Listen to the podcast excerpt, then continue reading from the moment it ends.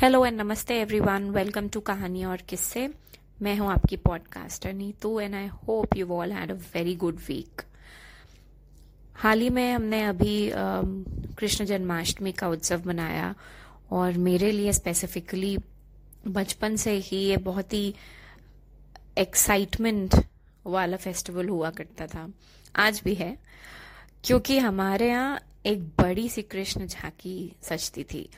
तो जैसे ही ये फेस्टिवल आता था, हम सारे बच्चे, क्योंकि मैं एक ज्वाइंट फैमिली में थी, हम जुट जाते थे, सारे खिलौने निकालने में, वो मिट्टी के सुंदर सुंदर खिलौने, जिनमें कृष्ण जी की सारी लीलाएँ थी, उनके जन्म से लेके, उनसे रिलेटेड सारी छोटी छोटी छोटी स्टोरीज और खास बात जन्माष्टमी की ये है कि जो ये खिलौने हैं, ये उसी एक या दो दिन के टाइम पे ही मिलते हैं।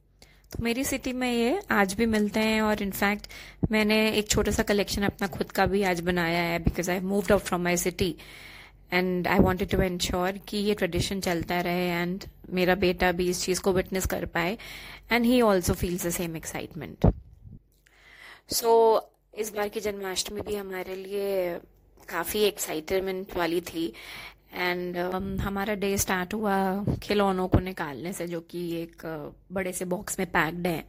And then laying out the entire space and वहाँ पे इन सबको सजाना लाइटें लगाना। डेफिनेटली उस दिन हम फास्ट करते हैं तो पूरा दिन काफ़ी इंगेज रहता है। एंड इवेंचुअली बारह बजे कृष्ण जी का जन्म होता है। तो हमारे यहाँ um, एक बहुत ही um, डिफरेंट सी चीज़ होती है आई डोंट नो आप सब क्या होती है कि नहीं। जब जन्म करते हैं कृष्ण जी का तो वो एक बड़े से खीरे से करते हैं। तो एक बड़ा स्पेशल खीरा आता है जो कि सिर्फ़ जन्माष्टमी के दिन ही मिलता है, जो कि लीव्स के साथ होता है। And it's a very different type of a खीरा, जो मैं बाकी टाइम ऑफ़ द ईयर नहीं देखती हूँ। तो मुझे वो यहाँ नहीं मिल पाता that is one thing I miss but yes these are about the small rituals that we do um, around Janmashtami, and i I'm always elated and looking forward to this festival. So so, आज के uh, इस podcast में मैं naturally Krishna ji की एक story लेके आई हूँ जो कि मेरी फेवरेट रही है मेरे चाइल्डहुड से। और uh, मैं उसको रिपीटेडली पढ़ती रहती हूँ उसके कई वेरिएशन मैंने पढ़े हैं काफ़ी कुछ पढ़ने को मिला है। तो आज मैं आपके साथ uh, ये शेयर करने वाली हूँ। सो लेट्स बिगिन आज हम सुनेंगे कृष्ण लीला जो कि है कालिया नाग के दमन पर आधारित।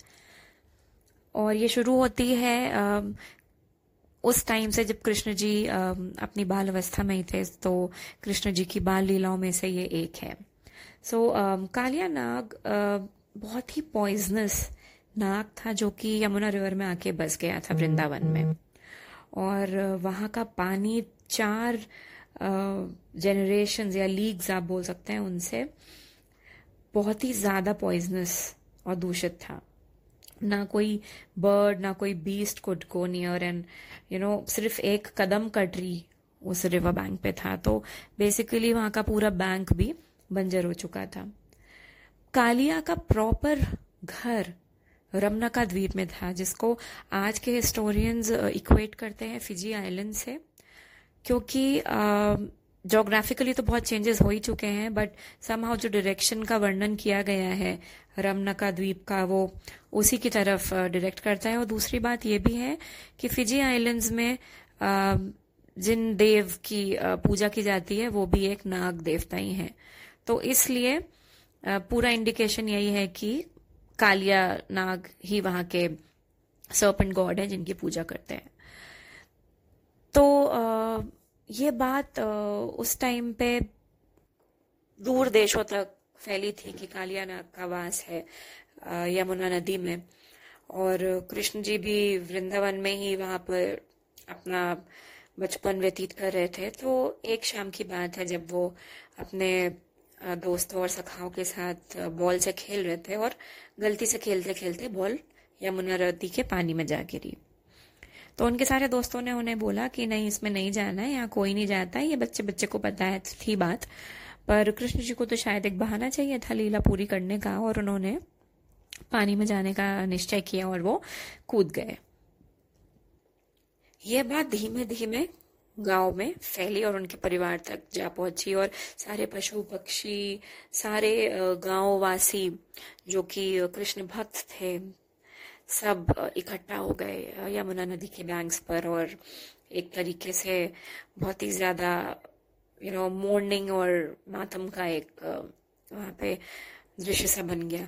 और उधर ही कृष्ण जी बहुत आराम से यमुना नदी में अंदर गए और उन्होंने जाके कालिया नाग को बुलाना शुरू किया। तो कालिया नाग को जब उन्होंने आवाज़ दी, वो सामने आया और कृष्ण जी ने बहुत ही आराम से उससे बोला कि तुम भाई यहाँ से उठो और जाओ, क्योंकि यहाँ का पानी काफ़ी दूषित हो चुका है, लोगों को बहुत प्रॉब्लम्स हो रही हैं और आए दिन कोई ना कोई पशु पक्षी जीव मरता ही है उस जहरीले पानी की वजह से। ये सुन के कालिया नाग और गुस्सा हो गया और उसने कृष्ण जी को अपने 110 सरों को यूज़ करते हुए पकड़ लिया और बाँध के बिठा लिया। थोड़ी देर तो कृष्ण जी ने आ, कुछ नहीं किया बट फिर उनको समझ में आया कि भाई यहाँ पे अब लीला शायद खत्म करने का टाइम है तो उन्होंने अपना विराट रूप लिया और कालिया नाग के सर पे जाके सवार हो गए। उन्होंने अपने पैरों में इस पूरे ब्रह्मांड का भार ले लिया जिसकी वजह से कालिया नाग का सर उनका वेट ले ही नहीं पा रहा था। वो असहनीय होने लगा और इसके रहते ही कृष्ण जी ने नृत्य करना शुरू किया। काफ़ी देर ये लीला चली और कृष्ण जी का नृत्य बहुत ही सुंदर था, बहुत ही मोहक नृत्य किया उन्होंने और धीमे धीमे दृश्य ऐसा हुआ कि कालियानाग का सर ऊपर आया पानी के और पूरा गाँव, सारे लोग ये देख सकते थे कि कृष्ण जी उसके सर पे नृत्य करते जा रहे हैं, करते जा रहे हैं और उनके पैरों के भार की वजह से कालियानाग के सर से रक्त भी निकलना शुरू हो गया। थोड़ी देर कालियानाग ये आ, सहन करता रहा बट आखिरी में उसने अपना आ, हार मान ली और वो जाके रिवर बेड पे गिर पड़ा। ये देख के कालिया नाग की जो पत्नी थी वो प्रकट हुई और उसने सामने आके कृष्ण जी से हाथ जोड़ के माफ़ी मांगी और उनसे अपनी व्यथा बताई कि कालिया नाग क्यों वृंदावन आए थे? तो ये भी एक छोटी सी स्टोरी अलग है।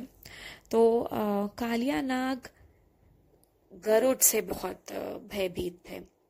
और गरुड़ को ये श्राप था कि वो वृंदावन नहीं आ सकते। और कालिया नाग को सिर्फ़ गरुड़ ही मार सकते थे। तो इस वजह से कालिया नाग वृंदावन आके बस गया। क्योंकि उसको ये पता था कि गरुड़ यहाँ कभी नहीं आएगा तो वो यहाँ सेफ़ था। तो जब गरुड़ कालियानाग की पत्नी ने कृष्ण जी को ये बात बोली और उनसे आगे के लिए डायरेक्शंस मांगे और उनकी सहायता लेनी चाहिए तो कृष्ण जी ने बोला कि मेरी ये लीला का करने का मतलब ही यही था, क्योंकि मेरे नृत्य करने से कालिया नाग के सर पे अब मेरे पद चिन्ह आ चुके हैं। और गरुड़ अब कालिया नाग को नहीं कुछ कर सकता, क्योंकि इट इज़ नेचुरल कोई भी बर्ड अगर किसी भी स्नेक को हार्म करना चाहेगी तो सबसे पहले अपने पंजों से उसका सर पकड़ेगी। और जब वहाँ कृष्ण जी के पैर हैं तो तो कोई चांस ही नहीं था कि कालिया नाग का गरुड़ एक बाल विवाह कर सकता था। तो ये सुन के और आश्वासन पाके कालिया नाग और उसका परिवार यमुना रिवर से निकल गए और वापस अपने रमनका द्वीप चले गए। तो ये एक छोटी सी लीला है, जो कि मैंने बचपन से पढ़ी है और इनफैक्ट मेरे पास एक बुक हुआ करती थी बचपन में, जिसमें बहुत ही ब्यूटीफुल पेंटिंग्स थी around all leelas of Krishna ji and this one also was a very beautiful painting in fact तो ये पेंटिंग आई थिंक इस कॉन में भी बहुत आराम से आपको मिलेगी, जिसमें आप देख सकते हैं एक सुंदर से बाल कृष्ण कालिया नाग के सर पे चढ़ते हुए एंड बहुत ही सुंदर डिपिक्शन है ये उस लीला का। So I hope you would have enjoyed this story and uh, I'll see you all um, very soon with uh, another interesting story uh, in my next episode. Till then, stay tuned, take care and namaste.